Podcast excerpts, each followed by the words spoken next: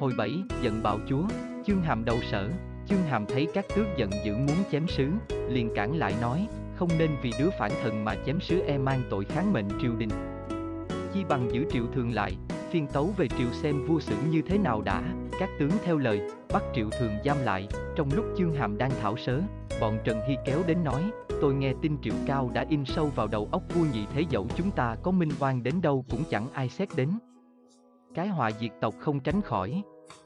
Ấy vậy, cứ chém sứ đi cho hả lòng. Rồi sẽ liệu sau, chương hàm còn lưỡng lự. Cách hai ngày sau có thư Trần Dư từ nước triệu gửi đến, trong thư nói, xưa ngô khởi làm tướng nhà tần, đánh thành, cướp nước, biết bao khó nhọc, thế mà cuối cùng không khỏi tội chết. Còn như mông điềm đuổi rợ hung, mở đất trung du dài hơn nghìn dặm. Công lớn dường ấy mà cũng không tránh khỏi thác quan, này tướng quân ba đời làm tướng, công lao không nhỏ. Thế mà mới thua mấy trận, thiệt mất vài muôn vạn quân, trên dưới đã nhao nhao dèm xỉm. Rõ là nhà Tần có tánh đố kỵ tơi trung, trời đã muốn làm mất nhà Tần. Ai còn có thể cứu vãn được? Người ta tận trung vua thảo tôi hiền còn đem thân hy sinh cho kẻ tàn bạo, vong ân mà uổng mạng, tướng quân, trong không thể trực gián, ngoài làm một bại tướng, cô lập, sống sao nổi. vả lại, thiên hạ đang lầm than, anh hùng đua nhau phất cờ khởi nghĩa, đưa xã hội tiến tới cuộc sống huy hoàng, tướng quân làm cái việc giữ lấy bánh xe lịch sử không cho quay, như thế tưởng không phải là thượng sách. Theo tôi, tướng quân nên liên kết với chư hầu, trừ bạo ngược, trước bảo vệ thân mình, sau để người đời khỏi chê trách kính thư. Chương Hàm xem xong, bàn với chư tướng, Trần Dư nói cũng có lý, song chẳng biết nên đi phương nào cho phải. Trần Hy nói, các nước mới lập, sức còn yếu chưa có thể nương thân được. Duy có sở, hạng vũ oai danh lừng lẫy, thế lực, kiêu hùng, các chư hầu đều phải tùng phục. Tôi chắc sau này nhà Tần sẽ mất về tay nước sở. Nếu chúng ta theo về, sở ngôi công khanh chẳng mất, Chương Hàm nói, trước kia ta giết hạng lương, hạng vũ đem lòng thù oán, khi nào lại dùng ta, Trần Hy nói, tôi xin vì tướng quân sang sở làm thuyết khách, do ý hạng vũ rồi sẽ liệu. Chương Hàm nói, được, xin ngài cứ thử xem, tôi chờ đợi kết quả, Trần Hy cởi ngựa sang sở, sai người vào bẩm, có sứ tần xin vào ý kiến, hạng vũ cho vào, hỏi sứ giả, các tướng tần khốn đốn đã lâu, không chịu nổi, hoàn cảnh ấy sai ngươi đến đây thuyết khách chăng? Trân Hy nói, kẻ trượng phu vì nghĩa dẫu tan xương nát thịt cũng chẳng phàn nàn huống chi điều khổ nhọc. Tôi đến đây không phải để thuyết khách mà để trình bày với tướng quân một điều bất nghĩa, hạng vũ hỏi, điều bất nghĩa là điều gì? Trần Hy nói, chương tướng quân tôi khó nhọc suốt 30 năm trời. Phò nhà tần bảo vệ lấy Giang Sơn, nằm gai nếm mật nơi rừng giáo mưa tên. Lẽ ra, đó là một công trạng đối với nước Tần, thế mà Triệu Cao đem lòng gian ác, dèm xỉm vua Tần, mưu kết tội chương tướng quân tôi. Thật là điều bất nghĩa, hạng vũ hỏi, ngươi đem chuyện ấy nói với ta để làm gì?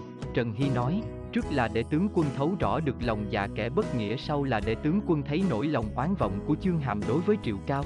Hạng vũ cười lớn, nói, như thế ta lại càng dễ diệt nước Tần chứ sao? Trần Hy nói, đúng vậy. Nhưng nếu tướng quân biết lợi dụng lánh của Chương Hàm thì mới dễ, bằng để cho Chương Hàm cầm quân bảo vệ nhà Tần, tôi e khó diệt nhà Tần được, hạng hỏi, nhà ngươi muốn ta lợi dụng lòng oán thù của Chương Hàm như thế nào? Trần Hy nói, Chương Hàm tuy bị cô lập, nhưng trong tay còn hơn 10 vạn quân, và nhiều kiện tướng, nếu cho Chương Hàm đầu sở, chung sức diệt Tần để báo thù, đó lợi dụng được Chương Hàm đó, hạng vũ vỗ án hét, Chương Hàm giết chết chú ta, thù ấy chưa trả, ta quyết bắt chương hàm sẽ thịt ăn gan, lẽ nào lại cho nó quy hàng, Trần Hy không đáp, mỉm miệng cười, hạng vũ hét lớn nói, ngươi cười gì? Muốn đem xác đến đây thử lưỡi kiếm của ta sao? Trần Hy nói, tôi cười tướng quân chỉ chăm chăm lo việc nhỏ mà bỏ mất việc lớn. Ả là tướng ra trận. Ai vì chúa nấy, sao tướng quân lại nghĩ đến tình riêng mà cố chấp như vậy? Kẻ trượng phu vì nước quên nhà, vì lợi chung bỏ thù thù riêng mới gọi là người đại lượng, Phạm Tăng ghé vào tai hạng vũ, bàn, hiện nay uy thế của tướng quân rất mạnh, thế mà chưa vào được cửa quan là vì có chương hàm ngăn giữ. Chương hàm đầu sở tức là trời muốn giúp tướng quân diệt tần, tướng quân nên bỏ thù riêng lập ơn mới, chương hàm mang ơn tướng quân tất phải tận tâm, tận sức đó là thủ đoạn của kẻ anh hùng hào kiệt vậy. Hạng vũ nghe nói tỉnh ngộ, khen, nếu không có quân sư tôi đã làm một việc đáng tiếc, liền nói với Trần Hy, tôi vì nặng tình gia đình mà quên nghĩa lớn. Thu thúc phụ chỉ là thù riêng, còn việc nước là việc chung của thiên hạ. Không lẽ vì thù riêng mà bỏ việc công? Vậy nếu chương hàm thực lòng đầu sở, ta sẽ bỏ hết thù xưa, cùng nhau cộng sự, mai sau phú quý cùng hưởng, Trần Hy từ giả hạng vũ trở về thuật lại với chương hàm, chương hàm nói, cứ như lời túc hạ thì đầu sở là phải. Nhưng ta e phạm tăng nhiều quỷ kế, gạt ta đến đó ám hại chăng? Vậy túc hạ chịu khó đi một lần nữa xem hư thực thế nào, Trần Hy vâng lời, cởi ngựa sang dinh sở, ý kiến hạng vũ và nói, chương tướng quân tôi bản ý muốn đầu hàng, nhưng lại e tướng quân có nhớ thù cũ, nén chưa dám xếp giáp, hạng vũ cười nói, nhất ngôn ký xuất, tướng mã nan truy. Trượng phu đã nói một lời ngàn vàng không chuột, nói xong cầm mũi tên bẻ làm đôi, giao cho Trần Hy một nửa đem về đưa cho Chương Hàm, Chương Hàm tức tưởi khen, và nói, hạng vũ thật là kẻ anh hùng nghĩa khí, đáng cho ta theo phò, tức thì thăng trướng, hội chư tướng chém đầu triệu thương. Rồi hợp 20 vạn quân kéo thẳng đến Chương Nam, cách trại sở 30 dặm, hạng vũ truyền quân trong trại đội ngũ chỉnh tề, gương tuốt khỏi vỏ đứng hai hàng để thu nhận hàng tướng, Chương Hàm đi đến trước trại sở, xuống ngựa, thẳng vào viên môn, sụp lạy trước trướng, nói, Chương Hàm tôi bị triệu cao dèm bán, vua nhị thế không tiếp quân lương, sức cùng lực tận, may nhờ tướng, quân rộng lượng mở đường cho chúng tôi nương tựa, ân ấy dẫu chết chẳng dám quên. Xin đem thân trâu ngựa đền đáp, hạng vũ bước xuống cầm tay Chương Hàm an ủi. Nay tướng quân đã đến đây cùng tôi lo chung việc thiên hạ, vậy xin hết lòng hết dạ, mai sau diệt được nước tần công lao chẳng nhỏ. Chương Hàm lạy tạ, rồi đem binh tướng mình nhập vào binh sở, tin ấy đồn đến Hàm Dương, triệu cao vào tâu với vua nhị thế, Chương Hàm thực có ý làm phản, nay đã đem cả binh bộ đầu sở rồi, vua nhị thế giận giữ hạ lệnh bắt cả tôn thuộc của Chương Hàm và các tướng chém hết, Chương Hàm hay được tin khóc sức mướt, oán vọng triệu cao thấu trời, liền vào bàn với hạng vũ, nhân lúc nhà Tần không có tướng giữ cửa quan, tướng quân nên dẫn quân qua sông Chương, đến thẳng đất Tân An và Miên Chỉ, chỉ. Một trận là diệt được nhà Tần, hạng vũ mời Phạm Tăng vào bàn bạc. Phạm Tăng nói, binh ta ở ngoài đã lâu ngày, lương thực không được sung đủ. Còn Hoài Vương hiện ở Bành Thành thiếu người bảo giá. vả lại tầng đất rộng, dân đông, nếu rủi ro, bề nào đầu đuôi gián đoạn. Chi bằng trở về Bành Thành củng cố triều chính, cho quân sĩ dưỡng sức rồi lập thành hai đạo quân, chia nhau tiến vào đất tận một lượt, như vậy mới vẹn toàn, hạng vũ đồng ý, truyền lệnh rút quân về Bành Thành, vào ý kiến Hoài Vương, lại dẫn các hàng tướng nước tần vào bệ kiến, Hoài Vương mừng rỡ, truyền mở tiệc khao thưởng ba quân. Phong hạng vũ làm lỗ công phong lưu bang làm bái công cho về hưu dưỡng quân sĩ đợi ngày xuất chinh, bái công từ đó tuyển tướng luyện quân, chiêu mộ kẻ hào sĩ bốn phương. Chỉ mới hai tháng mà các mưu thần, mãnh tướng rất đông như, Tiêu Hà, Phàn Khoái, Tào Tham, Chu Bột, Vương Lãng, Hạ Hầu Anh, Sài Vũ, Ngạn Hấp, Lưu Quán, Đinh Phục, Chu Sương, Phó Khoan, Tiết Âu, Trần Bái, Chương Thương, Nhâm Ngao. Tướng hơn 50 viên, quân hơn 50 vạn, còn lỗ công thì dưới trướng có, Phạm Tăng, Anh Bố, Quý Bố, chung Ly Mùi, Hàng Sở, Vũ Anh, Đinh Báo, Chưng Nhĩ, Trần Dư, Cung Ngao. Tan Ồ, Long Thư, vờ vờ. Tướng hơn 100 viên, quân hơn 50 vạn. Bái công chú trọng về nhân nghĩa, không thích sát phạt, dùng đức thu phục nhân tâm, còn lỗ công uy thế càng mạnh thì tính khí càng nóng nảy, các tướng sợ uy hơn là đức, cả đến vua Hoài Vương cũng có ý sợ sệt, Hoài Vương thường nói với quần thần, bái công là người nhân hậu, sau này có thể đem lại hạnh phúc thái bình cho trăm họ được. Một hôm, có người từ Hàm Dương lại, kể sự tàn bạo của vua nhị thế và sự chuyên quyền của triệu cao mỗi ngày một quá quắc, trăm họ sống không yên, lỗ công hay tin, vào tâu vua Hoài Vương, thần luyện tập binh mã đã lâu, này chính là lúc cần. Xuất quân để trừ kẻ vô đạo cứu lấy muôn dân. Xin bệ hạ chỉ phán, vua phán, trẫm đang muốn sai hai người chia đường đánh tần. Khanh Tâu như vậy rất hợp ý, liền truyền bái công và lỗ công đến gần, phán, trăm họ trên siết dưới ách bạo chúa nhà tần đã lâu, cứu dân sớm được ngày nào hay ngày ấy. Nay đánh cần phải chia làm hai nẻo, vì tần đất rộng dân đông, đánh một mặt khó lấy hết được. Tuy nhiên, trẫm chưa biết sai ai đường nào, vậy hai khanh tạm lui ra, để trẫm bàn với quần thần đã, quần thần đều nói, đáng tần có hai con đường, một đường phía đông, một đường phía tây. Hai con đường ấy xa bằng nhau.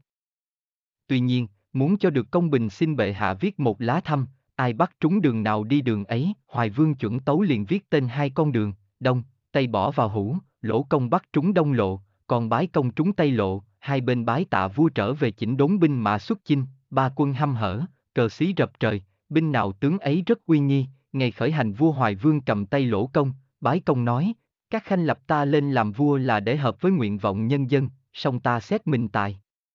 Hèn, đức bạc, không đủ đem hạnh phúc cho thiên hạ. Hai khanh vào đất tần lần này. Người nào vào trước được hàm dương ta sẽ phong cho làm vua tần, người nào vào sau phải chịu làm tôi. Hai khanh nên ghi nhớ lời ước của trẫm. Sau này thiên hạ được thái bình các khanh để cho trẫm một nơi nhàn cư, như thế trẫm mãn nguyện, lỗ công và bái công đồng thanh tâu, chúng tôi xin hết lòng vì nước, mở rộng cơ đồ, đem thiên đô về Tràng An, gây lại được cơ nghiệp hùng vĩ của nhà châu trước kia mới toại nguyện, nói xong, hai người lạy tạ, kéo binh mã thẳng đến định đảo, hợp hai làm một, đặt tiệc ăn mừng, kết làm anh em, bái công làm anh, lỗ công làm em, tình ý rất thân mật, đoạn hai người chia tay, ai đi đường nấy, bái công theo tay lộ đem quân đến ấp Bắc Sương, lúc ấy vào tiết mùa xuân, trời không nắng lắm, thỉnh. Thoảng có mưa phùn, ban đêm gió ngàn thổi lạnh, thành Bắc Sương cửa đóng kín cờ xí cắm la liệt trong thành lơ thơ với bóng quân canh. Phan khoái xin đánh thành, bái công nói, chỗ này là ấp nhỏ, thành quách sơ sài. Vả lại dân chúng đã khổ cực nhiều dưới ách bạo chúa, nay ta còn sát, phạt sao đành, lời nói đầy nhân đạo ấy đồn vang khắp nơi. Các bậc bô lão trong thành hay được bàn tán, những kẻ sống dưới ách tàn bạo, mong một lời nhân nghĩa chẳng khác nào kẻ đang khát trong nước uống. Bái công người nhân đức như thế chúng ta lẽ nào không tùng phục, bèn rủ nhau đến nói với quan ấp lệnh, dân chúng tôi khổ với chế độ nhà tần như chìm trong nước lửa. Nay gặp đại quân của bái công đến đây như trời hạn gặp mưa. Sơ mờ quan lớn mở thành đầu hàng đê dân chúng nếm mùi ân đức, quan ấp lệnh theo lời, mở cửa thành nghênh tiếp, bái công kéo quân vào thành, hạ lệnh cấm quân sĩ không dược lấy của dân một vật gì, trăm họ đem lòng ái mộ. Tiếng thơm đồn đi khắp nơi. Quân bái công đi đến đâu dân chúng đều mở cửa tiếp, một hôm, đến đất cao dương quan ấp lệnh là Vương Đức ra khỏi thành 30 dặm đón rước, bái công thấy Vương Đức nói năng hoạt bát, khí tượng hơn người, liền dắt tay vào thành, mời ngồi, và nói, hiền hầu đã vui lòng quy thuận, vậy xin cùng với ban này đi đánh tần trừ bạo chúa. Vương Đức chấp tay thưa, tôi tài hèn, dốt nát, không giúp tướng quân được bao nhiêu, vả lại, mấy năm chánh sách nhà tần tàn bạo, tôi cai trị nơi đây dùng nhân nghĩa rải cho dân vì vậy dân chúng mến tôi lắm, không nỡ rời. Nơi huyện này có một hiền sĩ họ lịch tên tự cơ, nhà nghèo, tính phóng đảng, tuy bề ngoài có vẻ ngông cuồng, nhưng bên trong chứa đầy mưu lược. Nhân lúc thiên hạ loạn lạc, nhà tần đốt sách, chôn học trò, liền mới mượn chén giả say. Ông ta thường nói với tôi, tôi say suốt ngày, nhưng nếu gặp Minh quân tôi tỉnh lại ngay. Xin tướng quân cho cho mời người ấy làm chức biệt giá để sớm tối bàn bạc thì ít lợi hơn tôi nhiều. Bái công mừng rỡ, nhờ Vương Đức đi mời lịch sinh, đến nơi, lịch sinh còn đang say, nằm chưa dậy, gia đồng đánh thức, lịch sinh khoác áo ra chào và nói, hôm nay quý chức hạ cố đến tệ xá hẳn có điều chi dạy bảo, Vương Đức nói, thường ngày tiên sinh ước được gặp minh chủ, nay tôi xem bái công, người khoan nhân đại độ, đáng bậc đế vương, tôi đã tiến dẫn tiên sinh làm chức biệt giá, xin tiên sinh bằng lòng cho, lịch sinh nói, tôi đã có nghe đức độ của bái công, song chưa giáp mặt. Chẳng biết lời đồn đại ấy hư thiệt thế nào. Nếu quả gặp được minh chủ từ nay tôi hết say. Dứt lời, cười ha hả, sửa soạn khăn áo theo vương đức vào thành, yết kiến bái công, bái công đang ngồi cho hai tỳ nữ rửa chân, lịch sinh chỉ xá một cái chứ không lạy. Rồi qua một lúc cất tiếng hỏi, Túc Hạ muốn giúp nhà Tần đánh chư hầu hay giúp chư hầu đánh nhà Tần, bái công thấy lịch sinh già nua, ăn nói sổ sàng như thế, cau mày, mắng, chà. Anh hủ nho này hỏi mới ngu chứ. Thiên hạ khổ vì nhà Tần đã lâu, nay ta phụng mệnh vua Hoài Vương trừ bạo chúa, cứu muôn dân, sao lại dám nói giúp nhà Tần, lịch sinh nói, Túc Hạ muốn đánh Tần trừ bạo chúa. Cất nghĩa binh thu phục lòng người, thế mà lại đối xử với hiền sĩ bằng cử chỉ ngạo như thế đó thì ai còn giúp mình lo việc lớn. Bái công nghe nói, thôi rửa chân, vội vàng đội mũ, mặc áo, mời lịch sinh lên ngồi, và xin lỗi, vừa rồi tôi vô ý, không biết tiên sinh, lỡ thất lễ xin tiên sinh vui lòng hỷ xả. Qua một lúc, bái công hỏi, tiên sinh đã hạ cố đến đây, có điều gì cao kiến xin chỉ giáo, lịch sinh đem chuyện lục quốc tung hoành, và chánh sách tàn bạo của vua Tần ra nói, miệng như nước chảy thao thao bất tuyệt, Bái công lấy làm đắc ý, hỏi đến mưu đánh tần, lịch sinh nói, Túc Hạ đem đoàn quân ô hợp vào đất tần chẳng khác nào lù bầy dê vào hang cọp. Tôi thấy sự thất bại trước mắt. Bái công nói, tôi lấy nghĩa binh đánh với quân bất nghĩa cớ sao thất bại, lịch sinh nói, đàn vậy. Nhưng binh tần đông, Lương thực đầy đủ, việc nghĩa có sức mạnh lâu dài, bạo lực có sức mạnh cấp thời. Túc Hạ không củng cố căn bản thì khó thắng được, bái công hỏi, ý tiên sinh muốn phải làm thế nào, lịch sinh đáp, Trần Lưu là cho sung yếu nhất trong thiên hạ, bốn mặt tám bề hình thể hiểm trở, trong thành lương thảo rất nhiều, quan thái thú là Trần Đồng vốn có quen với tôi. Tôi có thể dụ được. Nếu lấy Trần Lưu làm chỗ căn bản trú quân. Rồi thừa cơ chiếm quan trung, đó là thượng sách, bái công mừng rỡ, nhờ lịch sinh đến Trần Lưu phủ dụ, quan lệnh Trần Lưu nghe lịch sinh đến, ra đón vào hậu đường đặt tiệc khoản đãi, lịch sinh nói, làm tôi chọn chú mà thờ. Lâu nay vì nhà tần vô đạo. Tôi mượn chén giả say, gác bỏ việc đời. Vừa rồi, gặp được bái công là đấng hiền lương, đáng mặt minh chủ, tôi đã đem thân quy phục.